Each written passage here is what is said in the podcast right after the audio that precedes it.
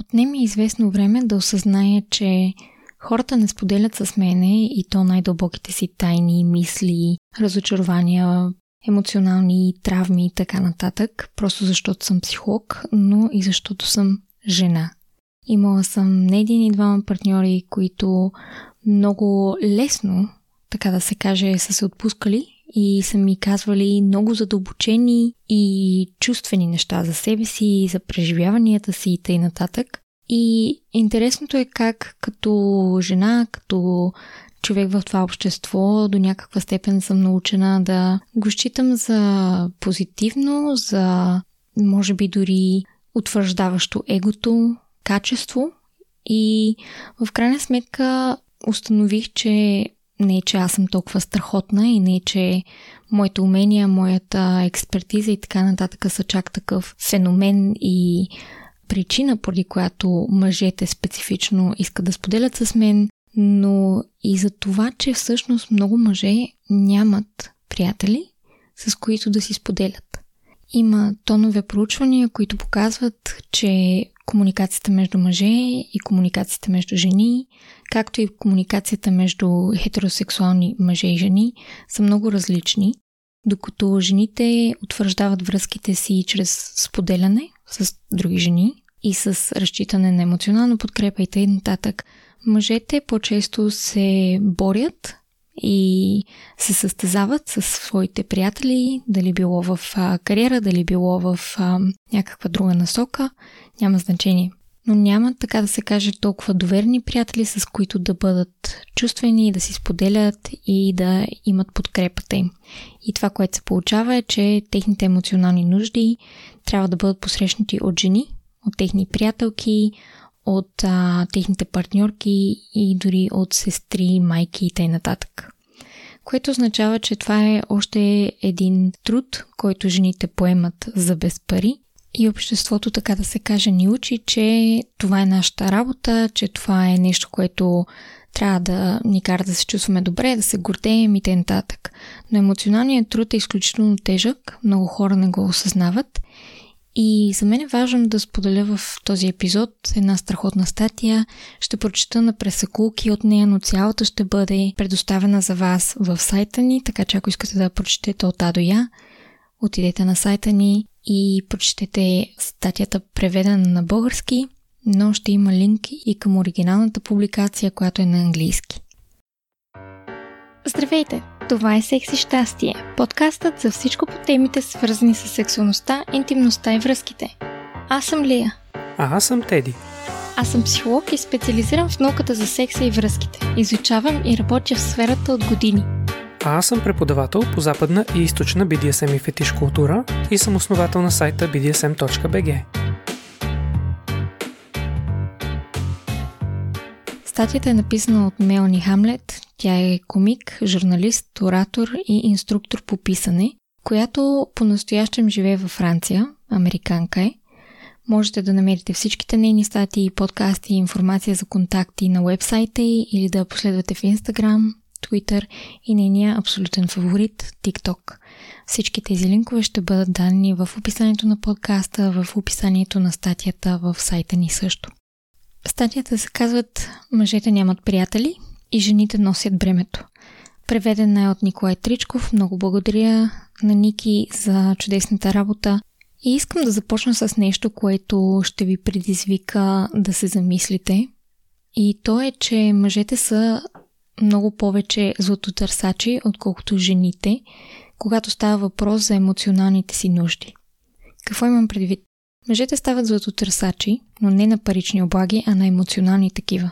И жените са златотърсачки за финансова подкрепа, което е много по-често разпознато и осъзнато, но и двата вида златотърсачи, нали, жените, които търсят финансова грижа за себе си и мъжете, които търсят емоционална такава, са вследствие на един менталитет, изграден в едно общество, което кара хората да вярват, специфично жените, че те не може и не трябва да изкарват много пари и да се грижат за себе си финансово, защото разбираш ли, парите и финансите са мъжка работа и са сложни. Партньора в този случай е заместник на бащината фигура във връзката, така да се каже. А пък при мъжете, те са учени, че не може да си емоционален с други мъже, а да ходиш на терапевт е знак на слабост и че може да се разчита само на партньорката да поеме тази работа, този емоционален труд и да те подкрепя. Тя в този случай е заместник на майката, която се е грижила за мъжа емоционално, за неговото развитие, за неговата стабилност и т.н. Статията на Мелани Хамлет дава много примери за хора, които са имали този опит, че жените, нали, за които говори, са били изцежени емоционално от приятелите си. И първата история, която тя разказва е за нейна приятелка, която се казва Кели и която разказва, че приятелят е отказвал да говори за чувствата си с други мъже или с психотерапевт и често е изпадал в състояния, в които просто започва безсмислени карници, когато нещо го притеснявало. Така тя се превръща в неговия, така да се каже, безплатен психотерапевт, успокоява го, когато той се тормози заради проблеми в работата, семейството и т.н. И интересното е, че след 3 години заедно, когато изтощението и тревожността я вкарали нея в болница, приятелят й твърдял, че е прекалено заед, за да я посети. Та така се разделили. Едно от нещата е, че има много истории на жени, които разказват за това как, когато те се разболеят, особено ако е от тежка болест, като рак, например, мъжете ги напускат. Защо? Защото мъжете искат да бъдат обгрижвани, но не са способни нито готови да отвърнат със същата грижа, когато партньорките им имат нужда.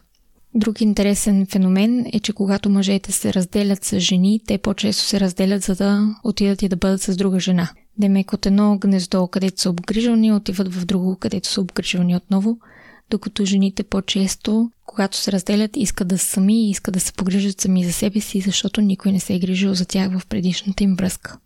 Това е тъжно, но е реалността на много хора. И ще продължа да цитирам статията. Поколение наред мъжете са учени да отхвърлят черти като чувствителност, оставяйки ги без инструменти за справяне с интернализиран гняв и раздразнение. Междувременно, литературата тропа за жената спасител продължава да бъде идеализирана на екрана, благодарение на Дисни, и ни кара да вярваме, че това е напълно нормално, дори идеално, да се търси човек в звяра. Това е момента, в който трябва да подчертая тук, че определено има народопсихология и на запад и на изток, според която жената трябва да бъде обгрижник, да бъде спасител, да бъде така да се каже, причината, поради която един мъж ще бъде по-добра версия на себе си. И това е много голяма тежест, която се слага върху плещите на една жена и не е справедливо. Всеки сам е отговорен за своя прогрес, за своя растеж, за своите нужди и не е редно да се оставяме в грижите на някой друг, без да поемаме никаква отговорност сами за себе си. Продължавам отново към стадията. За разлика от жените, които от малки са учени да развиват дълбока платоническа близост една с друга, мъжете, специфично американските, за които тя говори, но смятам, че и българите, са, така да се каже, учени с изпъчени гърди свети юморци и неловки и странични прегръдки, да израстват с вярването, че трябва да бъдат стоици, да се преструват на, така да се каже, непоклатими пред другите, не само мъже, но и жени, пред другите мъже и че жените са единствените хора, които могат да потърсят за емоционална подкрепа, ако изобщо потърсят някого. Съвременните ни разбирания за връзките постоянно ни натрапчват, така да се каже, че трябва да имаме един човек и по-специфично една жена, която да ни бъде единствената и да ни бъде единствената за всичко. Какво имам предвид в това? Идеята е, че мъжете избират съпругите и гачетата си, за да влязат в тяхната роля на най-добра приятелка, любовница, кариерен съветник, стилист, социална секретарка, емоционална мажоретка, майка на тях самите, на бъдещите им деца или и двете и в крайна сметка психотерапевт, като изключим таксата от 50 лева в България или 100 лева в България и 200 долара на щатските им стандарти. Та тази форма на емоционално интересчийство не само е пагубна за мъжете, но е изтощаваща като цяло за жените и то за цели поколения жени. И тук се връщам отново за идеята за емоционалния интеръсчие или както аз самата започнах в този подкаст да говоря за емоционалния златотърсач. Тази идея е спомената за първи път от писателката Еран Роджерс в твит, който продължава да бъде споделен в социалните медии.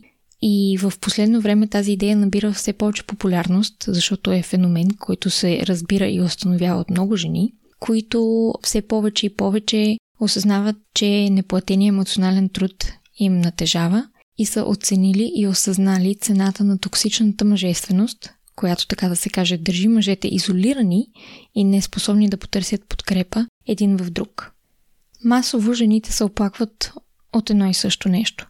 Докато те самите четат книги за самопомощ, слушат подкасти, търсят кариерни съветници, обръщат се към свои приятелки за съвет и подкрепа или просто дават определена сума пари за психотерапевт, който да им помогне да се справят с стари травми, настоящи проблеми, мъжете в животите им просто разчитат само на тях.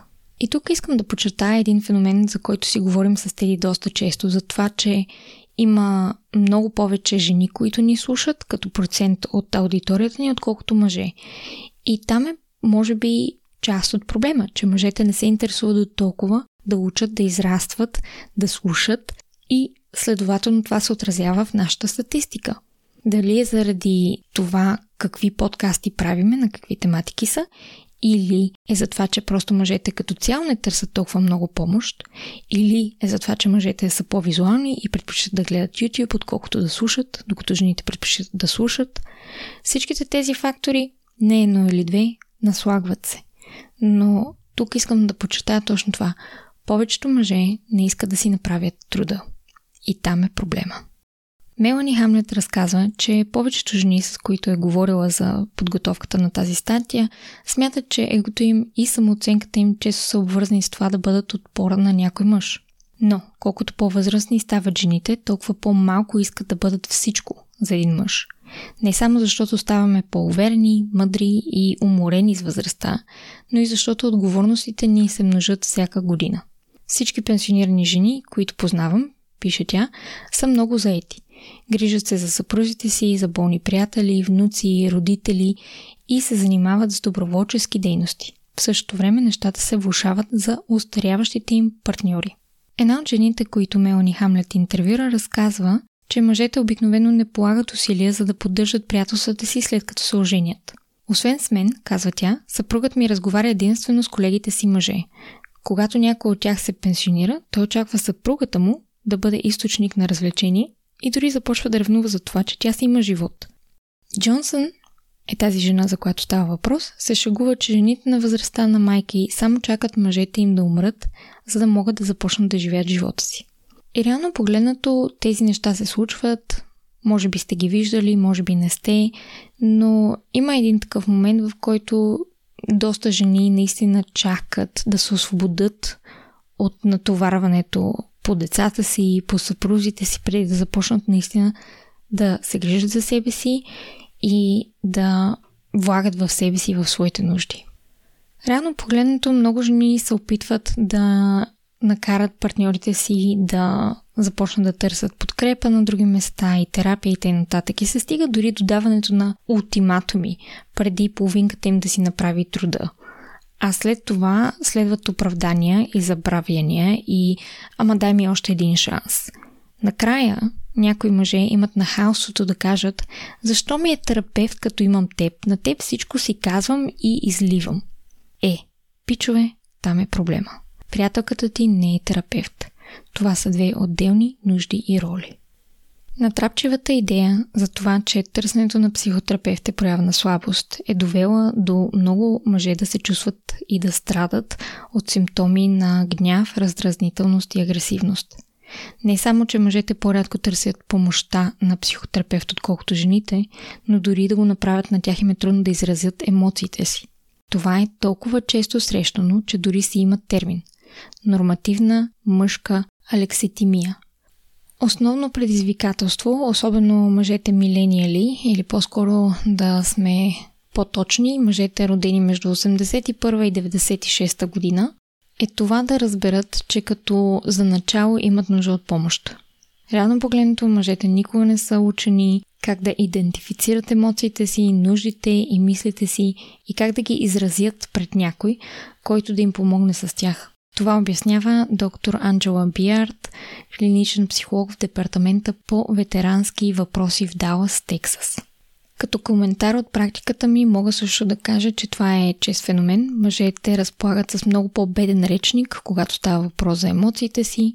Много по-често, така да се каже, интелектуализират своят раздразнителност, своите проблеми и много често така да се каже, очакват приятелката си, съпругата си да поеме отговорност и да направи така, че техния гняв да не се появява, те да нямат нужда от а, психотерапия или нещо от сорта. И това прехвърляне на отговорност за своите нужди, емоции, травми и т.н. на приятелката или на съпругата са страшно пагубни за една връзка. Така че много от връзките се разпадат не просто защото една жена, един партньор, независимо какъв пол е той, не може да ти бъде и терапевт, и партньор, и да живее с тебе, и деца да гледа с тебе, и сметки да дали с тебе, и т.н. а и защото ако няма емоционална интелигентност, то определено ще има отдалечаване, отдръпване, изтощение и какво ли още не, което в никакъв случай не може да се каже, че е позитивно и приятно за една връзка. В статията пише, че само 5% от мъжете търсят помощ за тяхното емоционално и психично здраве, освен в случаите, когато се налага хоспитализация, въпреки че се чувстват по-самотни от всякога. В скорошно проучване в Великобритания 2,5 милиона мъже си признават, че нямат близки приятели. Това са западни статистики. Чудя се какви са статистиките в България. Освен това, мъжете прикриват болката и заболяванията си много по-често от жените и е три пъти по-вероятно да се самоубият, отколкото жените.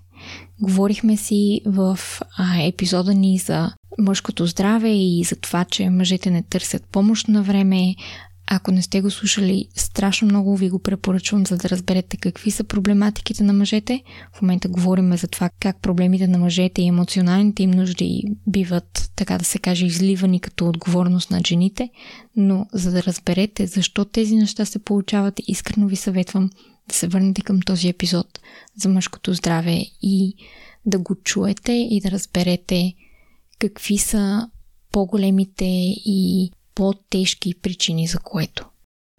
Мисля, че ако не греша, епизода, за който говоря, беше епизод 24 защо не говорим за мъжкото здраве. Но да се върнем към статията и към този мини епизод.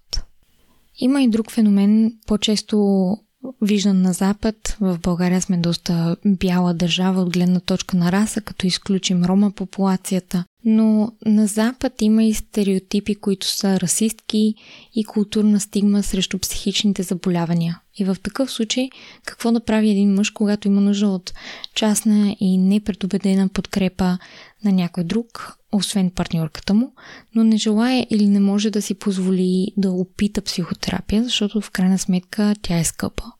И някои хора, не само американци, но навсякъде по света откриват добро решение, като използват групи за взаимопомощ.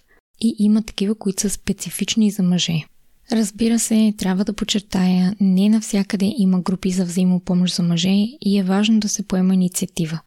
Ако сте мъж, който слуша този подкаст и смятате, че от досега наученото ви се ще да имате подкрепа и да намерите хора, с които да си поделяте и да израствате, дори да няма група около вас, може вие да започнете такава. Статията разказва, че след няколко провалени връзки, Скот Шепард осъзнал, че въпреки, че е емпатичен мъж, който е наясно със себе си, все още има един липсващ елемент на неговото емоционално здраве. И това са няколко добри и що годе осъзнати мъже. Преди Шепард разчитал само на жени за емоционална близост, защото каква изненада е, че се чувствал в безопасност с тях. Проблемът е, че след като разкрие себе си пред някоя жена, той ставал зависим от нея и това се повтаряло отново и отново. Самият той казва Осъзнах, че реално проблемът е в мен. Без значение кое е момичето. Същите проблеми се появяваха отново и отново. Тези устарели нагласи са вкоренени дълбоко. Имах нужда от подкрепа и близост, които не са свързани с една връзка. казва Шепард. Затова той се обърнал към интернет, свалил ръководство за групи за мъже и поканил няколко приятели, за които смятал, че биха приели идеята.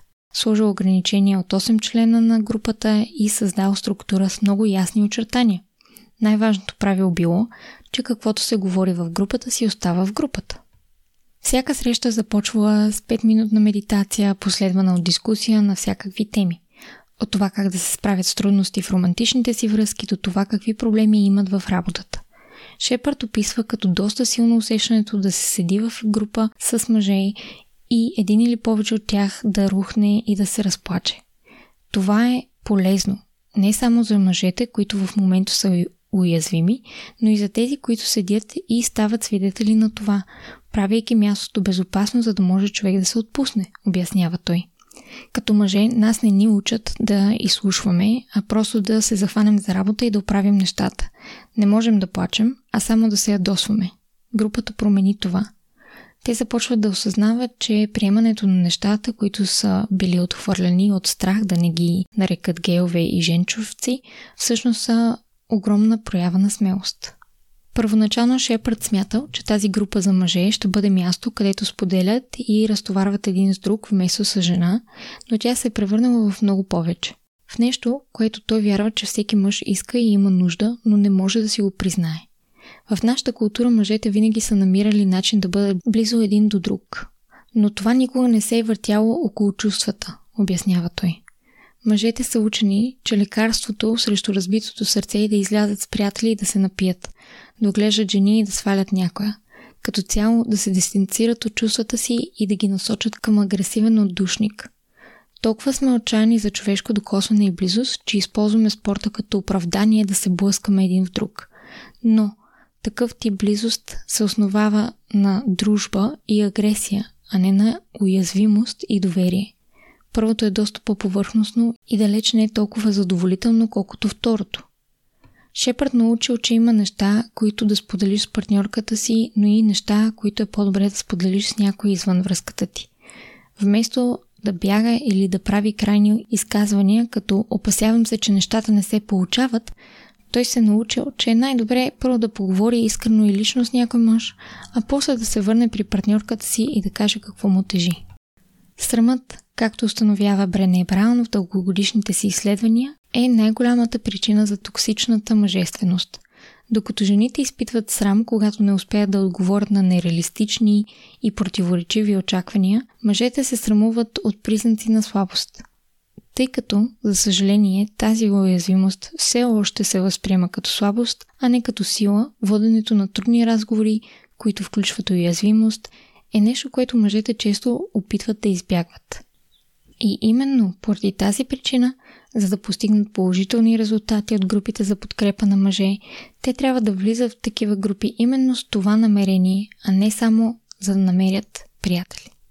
Статията разказва за видовете групи, които тези хора, които Мелани Хамлет е интервюирала, дава повече, така да се каже, плът на този въпрос и искрено ви препоръчвам да посетите сайта и да прочетете от началото до края, защото изпуснах много неща исках да вкарам повече от а, моите коментари разбирания и да ви дам малко плът от себе си, така да се каже, около тази статия. Но искам да подчертая отново, че е важно всички ние да поемем отговорност. Първо, мъжете трябва да поемат отговорност за себе си, за емоционалните си нужди, а не да карат жените в техния живот да поемат отговорност. Но и жените трябва да се отказват да поемат бремето, да отказват и отхвърлят този емоционален труд и да бутат мъжете в живота си и да имат по-високи стандарти към тях, а не да се задоволяват с мъже, които просто искат да имат майка и социална секретарка и любовница и така нататък в лицето на един човек. В крайна сметка ще имаш в живота си това, което допускаш. Всички сме отговорни за живота си, всички сме отговорни за чувствата си, всички сме отговорни за това как преживяваме, оцеляваме, как дружим, как изграждаме връзките си. И отново подчертавам, че търсенето на подходяща помощ или дори стартирането на една група за взаимопомощ са неща, които всеки може да направи, независимо от това къде е, независимо от това какви ресурси има, не струва пари да се стартират такива групи. Човек може да покани приятели в къщи и да започне така. Човек може да намери библиотека или някаква стая, където и да е, и да започне такива неща да се организират. Но мъжете трябва да започнат със себе си, жените само да ги подкрепят отстрани и да изискват повече. Повече емоционално здраве и повече себегрижа от мъжете за самите тях. Надявам се, че този епизод е бил интересен и показващ за проблемите, които, така да се каже, се прехвърлят между половете и трябва да има яснота за това как жените изгарят емоционално и колко самотни са мъжете, имайки предвид, че много мъже нямат приятели, не изграждат такива и това е чисто и просто заради токсичната мъжественост, в която те са израснали като социални норми и ограничения на нуждите на духа, на психиката на човек и дори социалните им нужди. С този епизод не целя да кажа, че мъжете не заслужават помощ, заслужават. Не искам да казвам и да обвинявам и жените, че те трябва да се жертват или че не трябва да дават никаква подкрепа. Напротив, просто искам да изразя това, че е задължение на всеки един от нас да търси помощ и за себе си и да подкрепя другите да търсят помощ за тях си. Посетете сайта ни, за да прочетете цялата статия, за да ни черпите кафе, за да се запишете за курсовете ни, за да си свалите нашата книга, която е безплатна и е за вашето разбиране за сексуалността и удоволствието. Така че не изпускайте възможностите, които ви предлагаме за израстване, живот изпълнен с секс и щастие. Благодаря и до скоро! Абонирайте се за нашия подкаст и ни последвайте в предпочитаните от вас мрежи, като потърсите секс и щастие на Кирилица или вижте нашите линкове в профилите ни в YouTube, Instagram и Facebook.